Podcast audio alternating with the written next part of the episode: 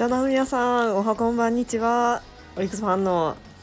ウニでございます。スタイフ野球部背番号24番ウニでございます。さあちょっと今急に収録を始めたんですけどついさっきオリックスが日本シリーズ初戦大逆転サヨナラ勝ちしました。すごい。ありがとうございます。ちょっとさっきねちらっとライブ配信やったんですけどちょっとなんか あの追いついた時に初めてでもう一瞬で 吉田正尚選手が打っちゃったんでもうすぐ終わっちゃったんですけど いやなんかえ？ー、みたいななんか劇的すぎてなんか昔の映像を見てるみたいな感じですね本当に。すごやば今年のオリックスやっぱり違いますね。これ最後まで。ちょっとしつこい感じのチームになりましたね。いやすご。今もまだ中継見てるんですけど。いや吉田正尚選手今日なかなかねヒットが打てなくてね。苦しかったんですけど最後の最後でもあっさりと決めてくれました。ちょっともう一瞬過ぎてほとんど見てなかったんですけど。これすごいですね。最初のね紅林選手いや9回に3点か。これすごいですよね。えー、ちょっとちょっと信じられないんですけど。はい。ね、山本投手対奥川投手っていうねもうなかなか見応えのある対戦だったんですけど。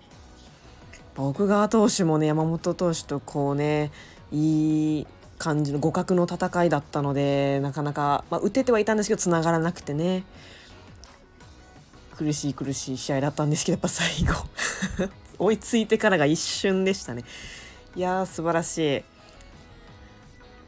ちょっとね8回の時はもう山本で負けるかみたいなもうそういう何喋ろうかなみたいな考えてるレベルだったんですけど。いやーやっぱ諦めなかったですねオリックスは。やっぱ山本で勝ちこれはもうかなりあのでかいですねやっぱ山本で勝つっていうのはもうなんかね山本は勝つものだっていうもともと思ってたもんですけどやっぱりちょっと最後の方苦しくて諦めモードだったんですけどいやちょっと自分でもまだ興奮がねあれでねえちょっといません。9回から振り返ってみるとやっぱ最初の紅林選手がね粘ってフルカウントまで持ち込んで綺麗なヒットで出てくれて次代打ジョーンズ大仕事フォアボールを選びましてねそこから佐野に代わってここでちょっと来たんじゃないかなみたいなね期待が持ってて1番に回ってきましたしそこから見事バントをね決めてで相手のそのミスもね誘いながらフィルダースチョイスで満塁。でねえっ、と宗選手がねもうなんか期待通りのねヒットであのセンターラインのね、まあ、ゴロっぽい感じの渋い当たりではあったんですけど綺麗に抜いてくれて追いつきます。もうそこでもうねそこで一気にもうなんか 目が覚めましたよねもうなんか あるぞと思って最後吉田正尚選手が一瞬でなんかもう「わやばい追いついた!」みたいな感じでもうなんか姉と LINE してる間になんかもう終わってるみたいな ぐらいの圧巻でしたね今ちょうどあの大学のね後輩からもおめでとうございますって LINE が来てなんかもうそのカープファンなんですけどもうカープファンが震えて見てましたみたいな。ことを言ってくれて多分。これをこう全国の野球ファンが見てると思うとちょっとオリックスの今年のなんかね今年のオリックスを皆さんに見てもらえたと思うとこれがね今年のオリックスですよっていうのをね 見てもらえたかなと思います。もう完全に結果論なんですけど。これ強かったですね。うんなんかなかなか山本投手も頑張って抑えてくれたんですけど中継ぎがねちょっと危なくてね打たれちゃいましてねやっぱヤクルトも強かったですね。こう今までのクライマックスシリーズとはやっぱちょっと